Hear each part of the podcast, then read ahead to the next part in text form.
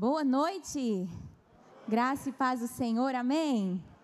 Que alegria estar com vocês e que alegria também receber esse desafio que é pregar junto. Há, uma, há algumas pessoas, um público que acha que eu vou falar mais. Eu quero dizer que está repreendido em nome de Jesus toda falácia do maligno. Há outro público que acredita que o Efraim vai falar mais. Essas pessoas ouviram a voz do Espírito Santo. Eu vou estar aqui, irmão, sabe quando tem alguém que vai falar de outro país, já viram? Quando tem um irmão, um pastor americano que vem pregar na nossa igreja, que tem um irmão que fica traduzindo, interpretando? Pois eu vou estar aqui só intercedendo hoje. Vale que eu vou interceder por ela. Mas amém.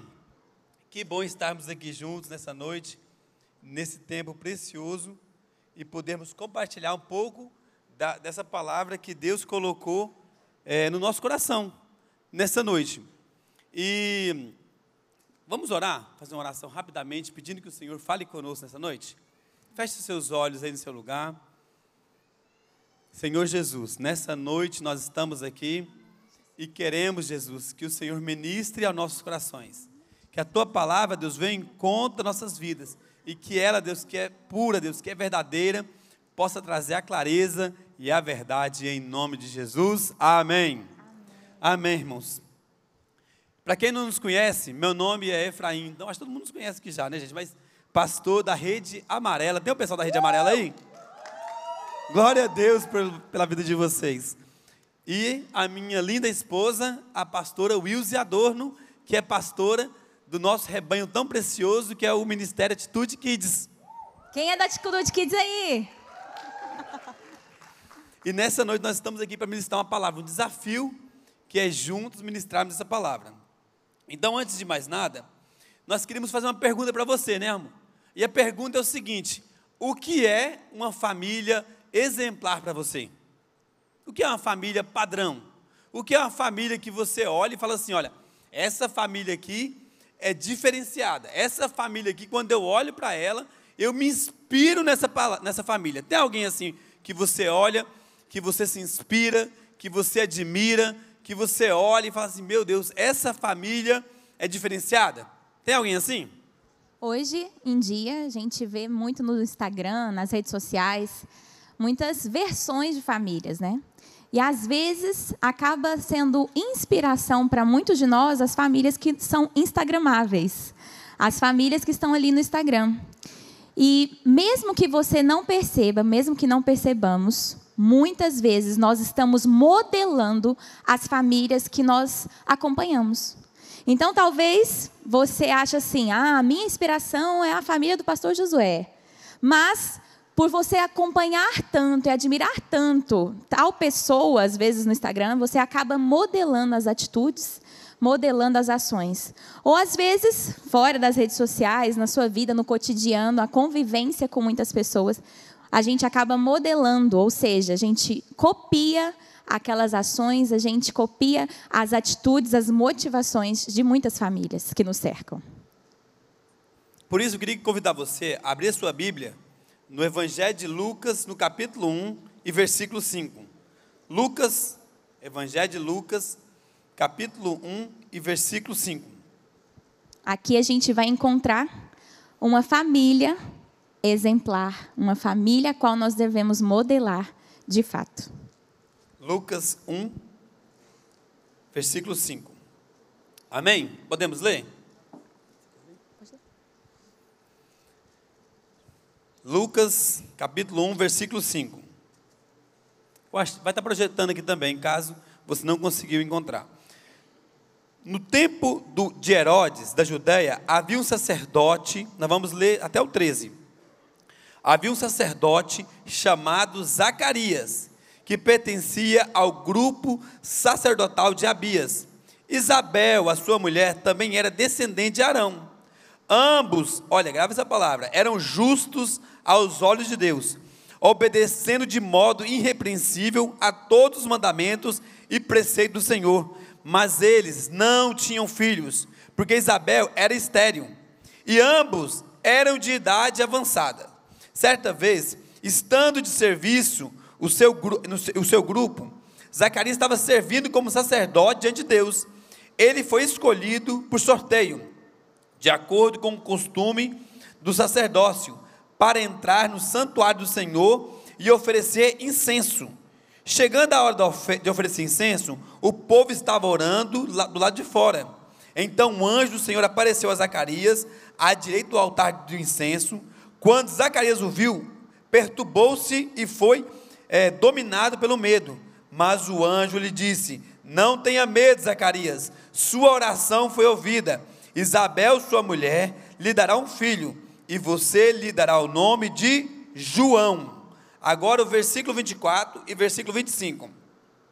Depois disso, Isabel, a sua mulher, engravidou e durante cinco meses não saiu de casa. E ela dizia: Isto é obra do Senhor. Agora ele olhou para mim favoravelmente para desfazer a minha humilhação perante o povo. Amém? Então, irmãos, aqui está um casal que nós podemos dizer como um casal exemplar. Nós estávamos esses dias, né, preparando essa palavra, pensando o que nós poderíamos falar. E quando veio essa palavra no nosso coração, sobre falarmos sobre uma família exemplar, uma família que busca o Senhor, um casal que vivia debaixo da graça de Deus, que decidiu experimentar é, do que Deus tinha para eles. Eles decidiram experimentar. Eles decidiram experimentar os desafios de viver buscando ao Senhor. A Bíblia diz aqui que eles estavam fazendo, que eles faziam o quê? Eles oravam, eles buscavam ao Senhor. Zacarias era sacerdote. E o que ele fazia no templo? Nesse templo aqui em Jerusalém, havia o templo, o templo em, de Salomão, em que Deus falava simplesmente com algumas pessoas. Deus não falava com todo mundo. Ali no templo tinha o santo e tinha o santíssimo, o santo dos santos. E no santo dos santos só entrava o sacerdote. E no caso, esse era quem? Zacarias. E Zacarias, conforme o costume do povo, fez o sorteio e caiu nele. E chegou o dia em que Zacarias deveria ir. E ele foi então fazer a, o incenso, colocar o incenso, fazer a hora do sacrifício. Que qual era o trabalho do sacerdote? Ele pegava o incenso, o sacrifício e levava até o altar. O sacrifício servia para quando era aspergido o sangue sobre o altar e colocava ali o que, que queimava o sacrifício, era em, em favor e em perdão dos pecados das pessoas. E o incenso que colocava junto ali, que era como se fosse um perfume aromático, era para subir com, juntamente com as orações do povo. Então, é, esse era o trabalho, basicamente, do sacerdote. Ele chegava e orava em favor do pecado das pessoas. Esse era o trabalho do sacerdote ali no templo. Então nós podemos ver que aqui Zacarias era sacerdote e ele servia no templo com as suas ofertas, ele servia diante do templo, consagração com o divino. Resumindo então, ele tinha como papel interceder a Deus em favor do pecado das pessoas. O homem que intercede pelo povo agora é recebido por Deus. Nós podemos ver aqui um momento interessante, que Zacarias sempre vai lá interceder e orar pelas pessoas. E nós podemos algo interessante quando estava lendo esse texto aqui, que eu não sei você, mas eu não sei, se você teve vontade, talvez, de ver um anjo, né? Já teve vontade? Eu já tive vontade de ver um anjo. Eu nunca tive essa oportunidade ainda. E Zacarias, naquele momento, estava orando. Eu conheci uma vez, nós conhecemos uma pessoa, não sei se a minha esposa até lembra, de uma pessoa que, que ele não era cristão, e ele falou: tive uma experiência horrível. Ele falou: tinha sete anos de idade, ele falou: não vi um anjo, mas eu vi o demônio. Ele falou, nunca mais eu quis ver na minha vida. Foi, era um bicho horrível. Mas muitas vezes, nós, tem gente que vê, né? Tem gente que tem os olhos que fala toda hora, vê um, um demônio. Eu nunca quis nem ver o demônio, nunca. falei, não vou para lá porque eu quero ver ele. Eu quero ver o anjo, eu quero ver os céus. É para lá que eu vou. Eu quero ver o que está acontecendo do outro lado, lá no céu. Mas então, nós podemos observar que não era comum. Por mais que ele era o, sumo, que ele era o sacerdote, por mais que ele servia ali no templo, por mais que ele servia ali diante do altar, não era comum alguém ver um ser celestial. Mas nesse dia aqui, o que aconteceu? Algo incomum ocorreu. Algo sobrenatural aconteceu. Que foi, a, a, foi é, que esse anjo apareceu perante Zacarias. E quando o anjo apareceu perante ele ali, ele tomou que um susto. Ele se apavorou. Ele ficou assustado. Ele ficou estarrecido, porque não tinha, isso não tinha acontecido antes com ele. E quando o anjo aparece, fala assim: Olha, eu vim dar um recado de Deus para você. Você que intercede pelo povo, agora eu vim aqui para trazer um recado de Deus para a sua vida. Eu vim trazer um recado de Deus para você. Você não tem orado? Você não tem pedido? Você não tem clamado ao Senhor? Pois é, eu vim trazer resposta. Naquele momento, Zacarias ficou meio assim: ah, você está de brincadeira. Eu? Ele falou: é, você mesmo. Por que você duvidou? Eu sou Gabriel. E eu vim trazer uma resposta de Deus. E você não vai falar até esse menino nascer. Foi o que aconteceu também aqui durante o texto.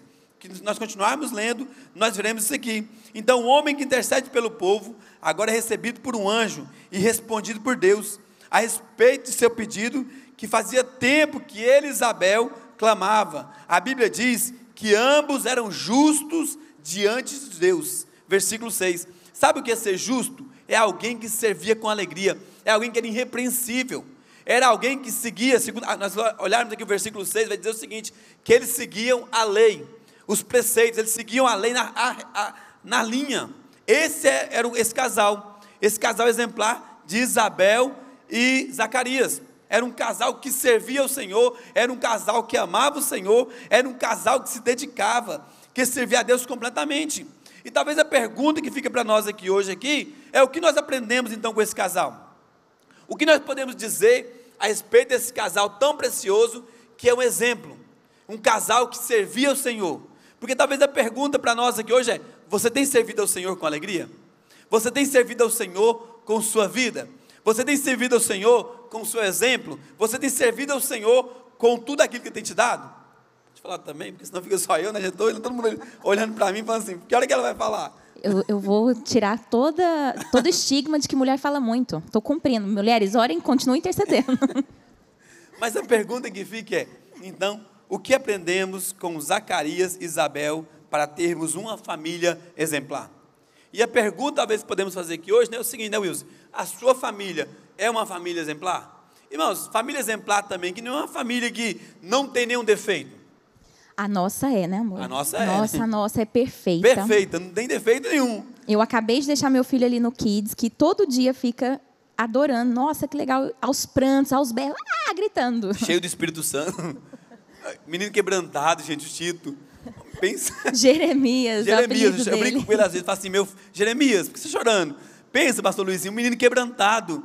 E hoje ele ficou lá, ah, me solta! É ele. É a família, toda família tem um problema. Toda família tem uma questão.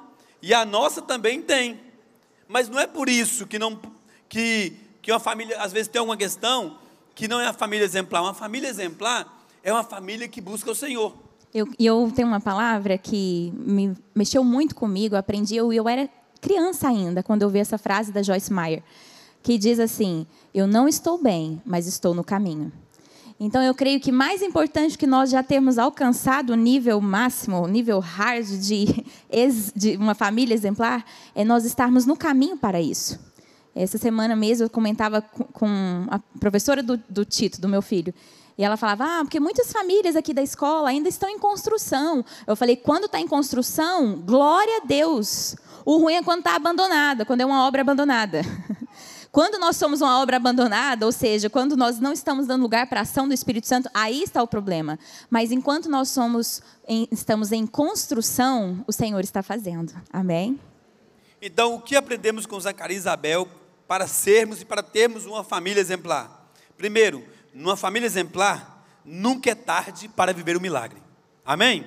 Diga comigo assim, ó, em uma numa família exemplar, numa família exemplar, nunca é tarde, nunca é tarde para viver o milagre. Para viver o milagre. Versículo 7 vai dizer o seguinte: "Mas eles não tinham filhos, porque Isabel era estéril, e ambos, olha, ambos eram de idade avançada. A graça de Deus nos alcança e nos abençoa apesar de nós de nossas falhas. Como eu disse, todos nós temos falha, todos nós temos defeito. Se eu falasse para o Wilson aqui agora, não precisa, mas se eu perguntasse para ela assim, eu falo os meus efeitos, ela ia começar, ah, porque tem isso, tem isso, tem isso, tem isso, tem isso, e eu também saberia pelo menos dois dela, porque homem geralmente não sabe muito, mas a gente sabe, não é verdade, irmãos? Teria pelo menos dois defeitos que eu saberia. Mas entendeu? Mas a questão é que uma família exemplar não é uma família, como já falamos, não é uma família que não tem, não tem falhas. Tem, mas que nem o Wilson falou, nós aprendemos a buscar a Deus juntos.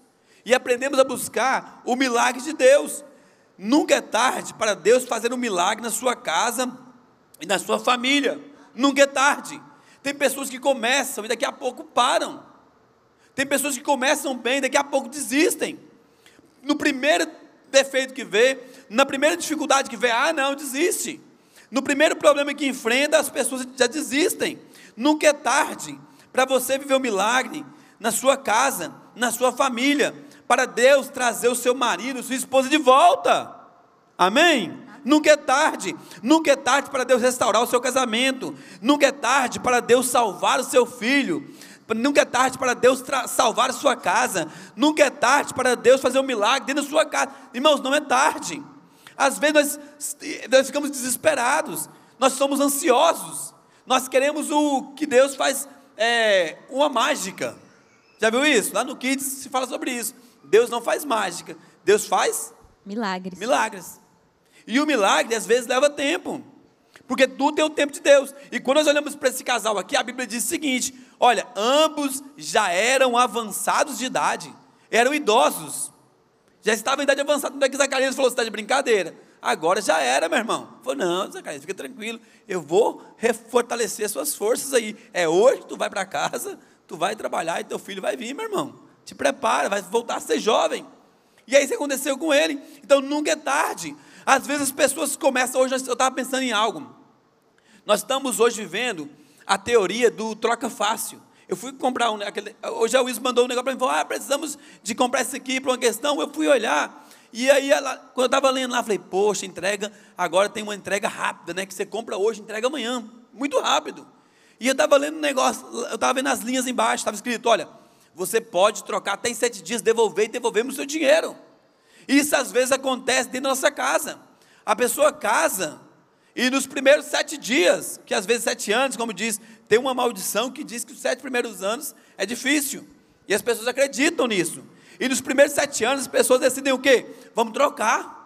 A minha esposa é, tem problema, vou trocar por uma outra. Ah, meu marido tem problema, vou trocar por outro. E não estou disposta a fazer o quê? A resolver o problema que está dentro de casa. Não estão dispostos a sentarem juntos e fazer como esse casal exemplar, a orarem juntos, a buscarem o Senhor juntos, a buscarem a solução juntos, a buscar o Senhor e falar: Senhor, eu estou disposto a esperar o Senhor fazer o um milagre. Porque a pergunta que fica é: quanto tempo você está disposto a esperar o seu milagre? Deus tem o um tempo certo para o seu casamento, para o seu milagre. Uma família debaixo da graça que experimentou milagre, quando, a, quando achava que estava tarde, essa família. E quanto tempo está esperando o seu milagre? Quanto tempo está esperando que Deus faça algo na sua vida? Quanto tempo está esperando para que Deus venha agir sobre você? Nós vemos isso, nosso casamento, nós casamos, tudo beleza, 100%. E aí, mas antes da gente casar, faltava, nós tínhamos acabado de casar na verdade, casamos virgem nós dois, e decidimos é, casar em santidade, nós nos casamos. Um mês depois, Deus nos abençoou e decidimos, nós já trabalhávamos no ministério, fomos ordenados a pastores, um mês depois. E na hora que nós estávamos ali ajoelhados, orando, para é, consagrando a gente ao ministério pastoral, nós recebemos uma palavra, né? E a palavra é: olha, vocês serão pais, e vocês serão pais é, de filhos naturais e espirituais. Irmão, estávamos com um mês de casado, lua de mel, tudo tranquilo. A gente nem pensava em ter filho. Um ano depois, a gente queria ter filho. E aí? descobrimos que não seria tão fácil como a gente pensava. Um monte de problema e para enfrentamos sete anos depois. Só sete anos depois foi que Deus nos abençoou com o nosso milagre Tito e agora, dois anos depois, com a nossa pequena Chloe. Quatro anos depois, né? Quatro anos depois. Graças a Deus que não deixa eu errar aqui não, meu irmão. Dá até assim. Não joga errado, não, que dá ruim. Viu, irmão? Fica dica. Abrindo parênteses aqui, fica a dica. Não esqueça da data do seu casamento, irmão. Já que estamos falando sobre família, casado, é isso, anote. Às vezes falha. Mas o milagre veio. Nós oramos juntos, muitas vezes nós oramos juntos. Eu lembro uma vez, nós fomos fazer um, um, uma consulta e, na verdade, fizemos todos, fizemos lá o processo todo daquele que acompanha os óvulos, e quando voltamos, pá, deu errado. Eu me lembro até hoje, eu usando o carro, não tinha nem o que falar para ela. E ela chorando no carro, a gente mal ali nós dois, porque o milagre não vinha. Irmãos, eu lembro até hoje, cheguei em casa, eu peguei a Bíblia, anotei todos os versículos da Bíblia que tinha mulheres que não tinham filhos. Você lembra disso? E eu orava todos os dias, Deus, Ana não teve filho, mas ela teve. Deus, a mãe de, de, de Sansão não teve filho, mas ela não podia ter filho, mas teve. Eu comecei a declarar, Senhor, Isabel não podia ter filho, teve. Senhor, nós seremos pais de filhos naturais. O milagre aconteceu, tem o seu tempo. Aprenda a esperar no Senhor. Numa família exemplar, a dependência de Deus. Você depende do Senhor?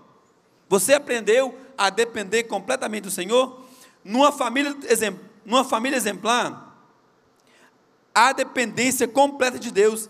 Depender de Deus, dele no seu casamento, com a criação dos nossos filhos. O quanto você depende de Deus no seu casamento. O quanto você depende dele. O quanto você depende de Deus na criação dos seus filhos. Ah, mas é fácil vocês falarem, porque você é pastor. Ah, o Wilson é pastora de criança. Aí que você às vezes se engana. Esses dias para trás eu estava lembrando disso, que a escola nos chamou lá, porque o Tito estava fazendo uns desenhos meio diferenciados. Meu filho é um artista, e eles não entendem isso. Ele tem um dom dentro dele. Né? Algumas vezes, né, amor? Algumas vezes fomos chamados na escola para conversar, porque ele é um artista. Para nos elogiar, entendeu? Nos elogiar, pô, seu filho é diferenciado. A arte dele é bizarra, não sei como é que é o nome daquela arte, né? Fosse, explica quem está desenhando aqui. Falou, ele está falando que é um negócio aqui meio, meio estranho, pai. Caras... Eu falei, gente, é, é, Davi matando Golias. É, né? Porque a gente. É, é isso aí. E aí chegou lá em casa, eu fiquei mal com aquilo. E eu me lembro que quando eu sentei com ele na cama, porque nós temos um hábito. Todos os dias, antes do Tito dormir, a gente lê a Bíblia com ele. E ele já está lendo assim, já porque nós começamos em, em Mateus, Marcos. É, começamos em Gênesis, Êxodo, aí estava meio confuso para ele, ele não estava entendendo algumas coisas. Falei, vamos para os evangelhos, depois a gente volta para cá. Aí estamos lendo Mateus, Marcos, Lucas, e agora estamos, estamos, em, estamos em Lucas. Aí é ótimo, porque tem dia que ele fala, papai, essa história eu já ouvi. Já contei há duas vezes atrás, né? Mateus e, e Marcos. Aí ele vira e fala assim: já ouvi essa história. Às vezes o pastor vai pregar, que alguém vai pregar e fala assim: ah, eu já conheço essa história, já leu para mim. Mas nesse dia eu sentei com ele, comecei a ler alguns versículos bíblicos. Falei, filho, você está vendo que Jesus, Jesus era diferenciado. E eu sentei com ele, abracei com ele e comecei a orar. Falei, Jesus, eu não vou conseguir criar o título. Se não for o Senhor que fizer o milagre, Jesus, eu, eu tenho que depender de Ti. Eu preciso depender do Senhor, Jesus, porque se o Senhor não vier sobre o meu filho, sobre a minha filha, Deus, eu estou fazendo um monte de coisa errada, porque eu faço um monte de coisa errada mesmo. E Deus, eu preciso depender do Senhor completamente, porque o Senhor já prometeu que o meu filho vai em lugares distantes. Gente, o Tito tem coisa que eu nunca nem falei para ele, de vez em quando ele chega com a, ah, onde você vai, filho? Eu vou para tal lugar. Eu falo, gente, quem falou isso para esse menino? Ele tem uma ideia na cabeça que vai para um país. Ele tem quatro anos. Mas eu creio que é profético. Isso aqui. Então eu tenho que orar, falar, Deus, não deixe, Deus, sabe? Porque o mundo está investindo nossos filhos o tempo todo. É tanta coisa que aparece, de vez em quando, um vacilo que a gente dá. A gente foi no cinema, assistiu um filme inocente. Daqui a pouco tem uma troca de roupa lá diferenciada. Aí eu disse, opa, está errado isso aqui. Está acontecendo o tempo todo. Temos que depender do Senhor. Claro, você tem que cuidar, tem que cuidar. Mas você precisa depender do Senhor na sua casa, na sua família, no seu casamento, nos seus filhos. Cuidado com os seus filhos. Dependa de Deus, ore com eles. Porque às vezes nós queremos jogar responsabilidade. Agora eu vou falar aqui por ela. Né? Defender você enquanto tem seu tempo, tá, meu tempo está acabando. Nosso tempo está acabando. Já falei quase tudo. O que acontece? Nós precisamos, às vezes confiamos... Na, Deus é fiel. Nós falamos assim, a igreja é responsável, a pastora Wilson, que tem que criar o meu... Não é, não é o pastor, não é a igreja, é você, pai.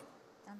Você que é o responsável por ensinar, a Bíblia diz, ensina o menino no caminho em que ele deve andar. Ele crescerá e não se desviará dele.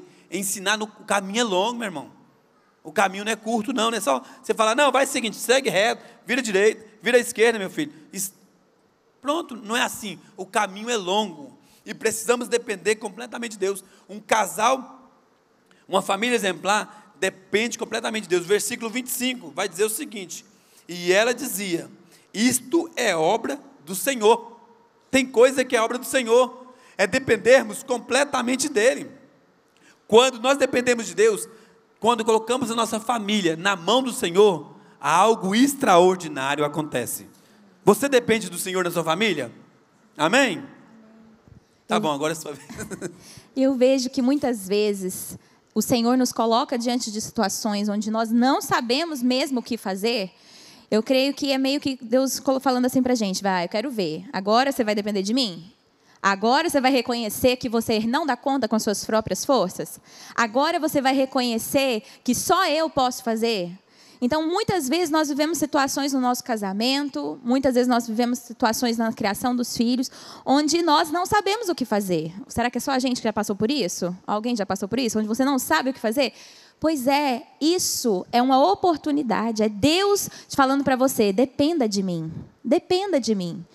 Muitas situações eu fui clamar diante do Senhor e eu declarei o que Tiago fala: quem tem falta de sabedoria, peça a Deus que a todos dá deliberadamente. E eu chegava diante do Senhor, ainda chego, né? Senhor, me dá sabedoria, porque nós dependemos do Senhor. Não é porque você foi criado de um jeito que você vai fazer Ctrl C, Ctrl V. Ah, eu já fui criado desse jeito, deu certo, estou vivo, Vou criar meu filho do mesmo jeito. Não. Criei um filho do, desse jeito. Vou criar o outro do mesmo jeitinho. Não, que são diferentes. Nós dependemos do Senhor. E isso é fundamental para que nós alcancemos uma família exemplar. Amém? E existe outro ponto muito importante para numa família exemplar. Que numa família exemplar há concordância. Diga, há concordância. Há concordância.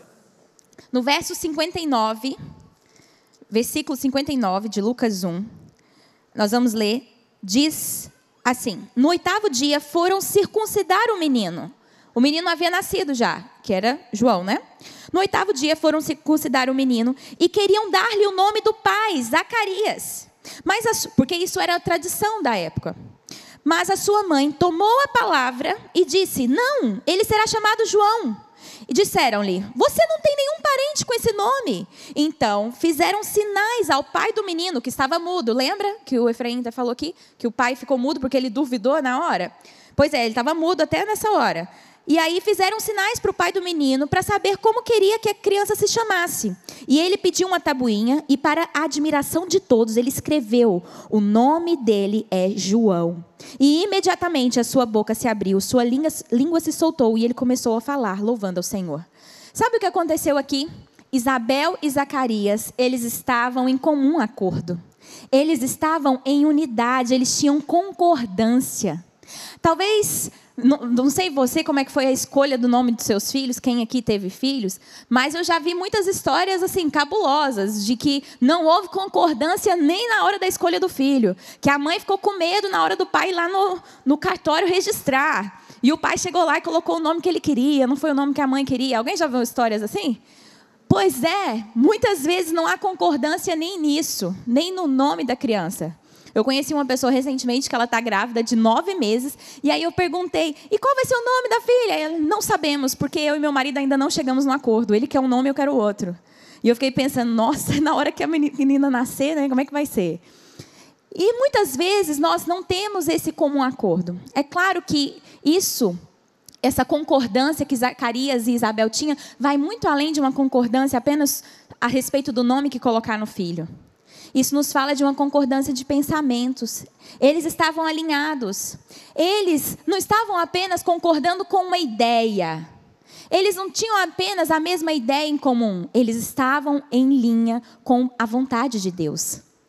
Eles estavam alinhados, eles estavam em concordância com a vontade de Deus. Aquele nome não era uma escolha de uma pessoa, era a escolha de Deus. E isso nos fala muito, porque nós caminhamos em concordância com o nosso cônjuge, nós andamos em concordância, em unidade, quando nós entendemos juntos a vontade de Deus. Quando nós entendemos juntos qual é a vontade de Deus, nós vamos caminhar em unidade, nós vamos caminhar em concordância. Talvez em muitas situações da sua vida você discorda do seu cônjuge, ou às vezes do seu, do, seu, com seus filhos, em muitos momentos, nós temos essa, essa discordância. É, hoje mesmo, na hora de vir para cá, houve discordância na hora da escolha da roupa. E às vezes a gente tem as, as, poucas discordâncias. Quando as discordâncias serão deixadas de lado e quando nós estaremos, estaremos em concordância, quando nós entendermos qual é a vontade de Deus, quando nós compreendemos a vontade de Deus, não há por que ser orgulhoso. Quando nós entendemos que a, qual é a vontade do Senhor, a gente abandona o orgulho, deixa o orgulho de lado. Sabe por quê? Esse é o maior motivo para você ceder. O maior motivo para nós cedermos a nossa vontade é nós entendermos que nós não estamos cedendo para um ser humano falho. Isabel talvez queria colocar o nome dele de Sebastião. Mas por que, que ela, ela concordou com Zacarias em colocar aquele nome? Porque ela entendia que aquela era a vontade de Deus. Então, quando nós entendemos qual é a vontade de Deus, fica mais fácil da gente ceder. A gente não está abrindo mão simplesmente para uma outra pessoa, para um outro ser humano. Nós estamos abrindo mão da nossa vontade para entender qual é a vontade de Deus. Então, a vontade de Deus, ela é perfeita.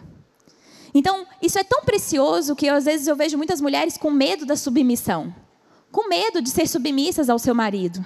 Irmãs, não há medo quando nós entendemos que o coração do rei está nas mãos do Senhor. Lá em Provérbios diz isso, que o coração do rei está nas mãos do Senhor e ele que governa, ele dá o curso como a um rio. Não há o que temer. Então, por diversas vezes eu falei para o meu marido: olha, agora você decide, né? Tá contigo, tá, tá com você. E aí, muitas vezes eu ficava assim: meu Deus, e se ele escolher aquilo que eu não quero? E se ele escolher diferente de mim? Eu ia orar: Senhor, eu confio na tua vontade. Esses dias mesmo a gente estava almoçando com um casal, né, de discípulos, e aí a gente estava brincando lá sobre mudar de casa, onde a gente ia morar. E, e aí o, o aquele, um, o irmão falou assim: "É, pastor, eu vou orar para Deus mover seu coração para você morar naquele lugar lá". E aí eu virei e falei assim: "Irmão, você ora para Deus fazer a vontade dele. Eu moro onde Deus quiser". E o irmão falou: "Eita". Falei: "Não, eu não tenho problema. Se é a vontade de Deus, eu quero estar onde Deus quer estar. Então, quando nós, como casal, estamos dispostos a ouvir a voz de Deus, não vai ter discordância, nós andaremos em unidade. Existe uma história de um caminhão que estava andando, estava dirigindo, e aí tinha uma ponte. E esse caminhão não viu que a altura do caminhão era maior do que a ponte. E ele entrou debaixo daquela ponte e ficou Quase preso. igual o navio do Niterói, né? É, exatamente. E ele ficou preso ali debaixo daquela ponte. E vieram todo mundo e para ver como é que ia tirar aquele caminhão dali e todo mundo desesperado, como é que vai tirar? E alguns começaram a pensar em cortar a carroceria do caminhão, em, em, tirar a parte de cima, outros pensaram em derrubar a ponte, e todo mundo pensando, e aí uma criança lá gritando: Eu tenho uma ideia, eu tenho ideia, e todo mundo ignorando a criança. E aí, de repente, pararam e ouviram o que a criança estava falando. E a criança falou: Tira os pneus. Tira os pneus do caminhão. E o vai, o caminhão vai sair. Às vezes nós somos tão orgulhosos e nós não queremos ouvir o outro. E a gente quer permanecer ali na nossa, na nossa, na nossa vontade. Mas a gente não está no nosso casamento numa briga de quem vai permanecer na sua vontade. Nós estamos ali para lutarmos juntos para a melhor escolha. Não é uma questão da minha ou da sua escolha, é na melhor escolha. Equipes que trabalham unidas, elas trabalham em prol da melhor ideia. E nós, na nossa família, devemos ser da mesma forma, trabalhar juntos pela melhor ideia, pela vontade do Senhor. Esse é o desejo do Senhor. O casamento, ele é como uma corda. Muitas pessoas acham que é uma corda como um cabo de guerra. Eu puxo para cá, você puxa para lá. Não sai do lugar. Outros veem o casamento como uma corda e ele é está ali pulando corda. Ou seja, ele que domina o negócio. Só um que manda ali tudo. Mas, na verdade, é como um, uma alavanca, onde os dois estão juntos puxando num só propósito, num só objetivo. Em Amós 3,3 diz: duas pessoas andarão juntas se não tiverem de acordo? Nós precisamos estar em comum acordo. E eu acho que nesse ponto aqui, até mesmo, somente na criação de filhos, né? também é muito importante nessa família exemplar. Porque às vezes um pensa uma coisa e o outro outro. É claro, sempre deve se pensar a questão daquele que está buscando o Senhor também. Porque, ah, não, o, vamos dar um exemplo de alguém que um casal, que um é cristão e o outro não. O outro quer levar o filho para algo que não é legal. Aí você deve orar. Mas quando os dois são cristãos, os dois seguem a Jesus, e aí os dois têm que sentar, os dois precisam sentar juntos e decidirem juntos. Não é um cabo de guerra. Né? O Wilson falou, é uma alavanca em que um ajuda o outro para ficar bem mais suave, para conseguir levantar e chegarem a uma conclusão final juntos. E na dúvida, o que a palavra diz sobre isso? Sempre que houver dúvidas, nós devemos parar e olhar a palavra. O que, a palavra de Deus diz sobre isso? O que, que a palavra de Deus orienta sobre isso? Nós ficamos com a palavra que é imutável. Amém? E quando nós. Amém. Vamos aplaudir para não deixar ele sozinho, sem graça. Amém. Que fica sem graça, né, gente? Quando a gente bate sozinho assim. Irmãos, e quando há alguns anos atrás, agora dia 21, nós vamos fazer 13 anos de casados. Glória a Deus. E. Amém. E nós, há, alguns anos atrás, cerca de oito, pouco mais de oito anos atrás, nós, nós pastoreávamos uma igreja no Rio Grande do Sul. E ali no Rio Grande do Sul nós tivemos a oportunidade de fazer uma plantação da igreja e foi uma bênção. E nós estávamos muito bem. A gente já tinha passado por muitos perrengues, né, amor? A gente já tinha passado por muitas dificuldades financeiras. O furacão veio, derrubou tudo, a gente conseguiu levantar a casa de novo. Exemplo, né? Estava bem, no momento bom agora. Tava tudo ótimo lá. Quando o negócio ficou bom, e aí o meu marido falou: Eu sinto de Deus que é pra gente ir embora, não é pra gente ficar aqui.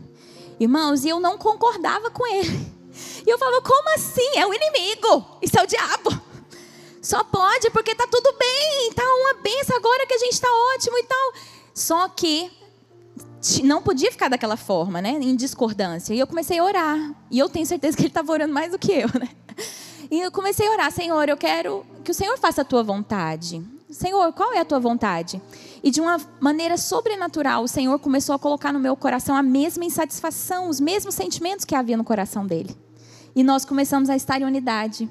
E o Senhor nos trouxe para aqui para o Rio. E eu fico pensando, que já vai fazer oito anos que estamos aqui agora, e eu fico pensando se não houvesse concordância em nós, o que poderia ter acontecido, né? Tantas bênçãos que nós não receberíamos. Talvez não estaríamos aqui hoje se eu tivesse fincado o pé e falado: daqui você não me tira. Ou se ele tivesse falado: você vai na marra. Não, nós decidimos orar e pedir para o Senhor estar, para estarmos em concordância. Há bênção nessa concordância. Zacarias e Isabel, eles estavam ali unidos. Era o mesmo propósito, houve unidade. Naquele momento, todo mundo viu, uau, os dois estão, são um só, eles falaram a mesma coisa. Os dois estavam unidos num só propósito. E em quarto lugar, numa família exemplar, são liberadas palavras de bênção. Diga assim: são liberadas palavras de bênção. No verso 67, vamos ler o verso 67, que diz assim: Seu pai Zacarias foi cheio do Espírito Santo e profetizou. 76 agora. Ele profetizou o quê? E você, menino, será chamado profeta do Altíssimo, pois irá diante do Senhor para lhe preparar o caminho. Olha o que Zacarias profetizou sobre João Batista. Ele profetizou que ele iria adiante do Senhor para lhe preparar o caminho. E João Batista foi exatamente o que os seus pais profetizaram que ele seria. João Batista foi exatamente aquilo que Zacarias profetizou ali. Se você lê os outros evangelhos, se você lê em João, inclusive, você vai ver que há essa citação ali de Isaías acerca de João Batista, que ele vai à frente para preparar o caminho do Senhor, levando arrependimento aos corações. E João Batista foi exatamente isso. Olha que poder a palavra da, da, que poder que a palavra dos pais tem sobre os seus filhos. Olha que poder nós temos. As nossas palavras, irmãos, têm poder. E eu quero te fazer uma pergunta: que palavras você tem liberado sobre os seus filhos? Que palavras você tem liberado sobre o seu cônjuge? Que palavras você tem liberado sobre o seu casamento? Que palavras você tem liberado sobre si mesmo? Eu conheço pessoas que liberam palavras amaldiçoadoras, às vezes acerca de si mesmos. Ah, eu não consigo, eu sou isso mesmo, eu não sirvo para nada. E às vezes começam a liberar palavras negativas, às vezes, às vezes até acerca, acerca de você mesmo. Hoje é dia de nós entendermos que há poder nas nossas palavras e que em uma família exemplar nós liberamos palavras de bênçãos. Não há lugar para maldição, há lugar para palavras de bênção. Amém? Sabe, irmãos, às vezes nós falamos tantas palavras malditas e os nossos filhos começam a acreditar naquelas palavras. Eu me lembro de um dia que eu estava ali no Kids e uma criança é, naquele momento ele estava meio agitado, e eu, eu chamei ele para perto, falei, vem aqui. E ele virou e falou assim: Eu sou bagunceiro mesmo, é porque eu sou bagunceiro. Naquele momento que eu ouvi a fala dessa criança, eu não tive dúvidas. Ele ouve isso o tempo todo. Alguém fala o tempo todo para ele: você é bagunceiro. E ele se apropriou disso. Que palavras que você libera sobre o seu filho? Você é desobediente.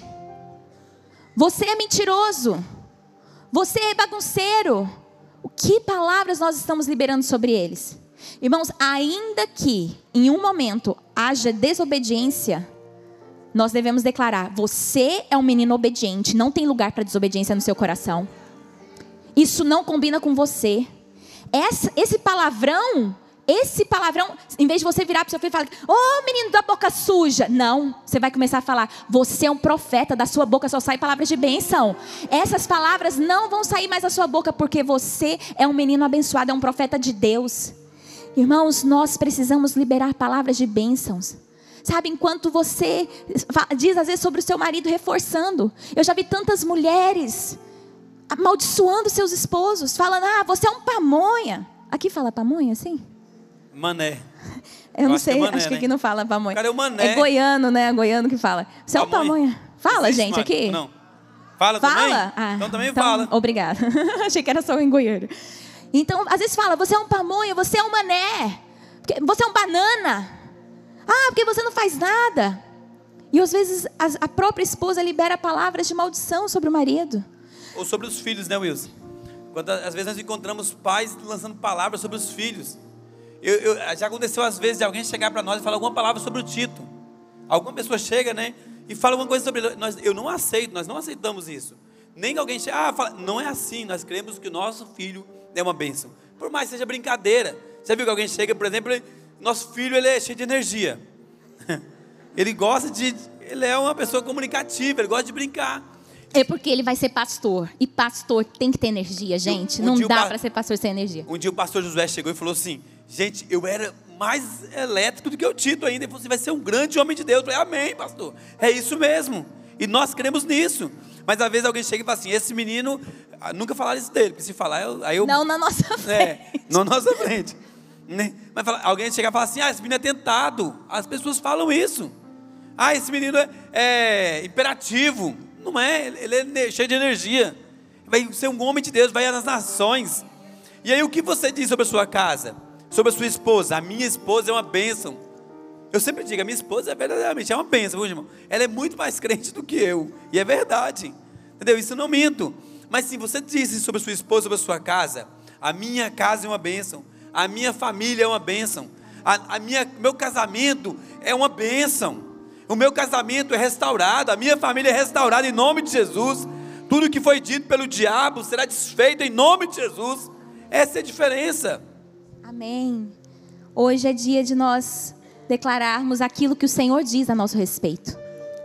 Não há lugar na nossa fala para falarmos algo contrário ao que o Senhor diz sobre nós. Nós somos o que a Bíblia diz que nós somos. Nossos filhos são o que a Bíblia diz que eles são. Nossos esposos, nossos, os nossos cônjuges são aquilo que a palavra diz que eles são. Amém? Que hoje, em nome de Jesus, você comece a profetizar. Onde você está vendo algo contrário. Você, às vezes você fala, pastor, mas eu vou mentir. Não, você vai declarar com fé o que você quer ver. E você vai começar a falar isso. Mude as suas palavras na sua casa e mude o ambiente do seu lar. Ao você mudar as suas palavras, você vai mudar o ambiente da sua casa. Toda vez que você pensar em amaldiçoar, você vai se lembrar: não, eu declaro bênçãos. Toda vez que você pensar em reclamar, em murmurar, você vai declarar: não, aqui na minha casa não tem espaço para murmuração. Aqui nós temos gratidão, contentamento. Na nossa casa é lugar de alegria. E esse tem que ser o nosso coração todos os dias, de buscar o Senhor, de buscar a vontade do Senhor para nossa casa e declararmos, assim como os pais de João Batista declararam, ele foi, assim como eles declararam, ele foi. Creia que assim como você declarar para o seu casamento, sobre os seus filhos, assim será, em nome de Jesus.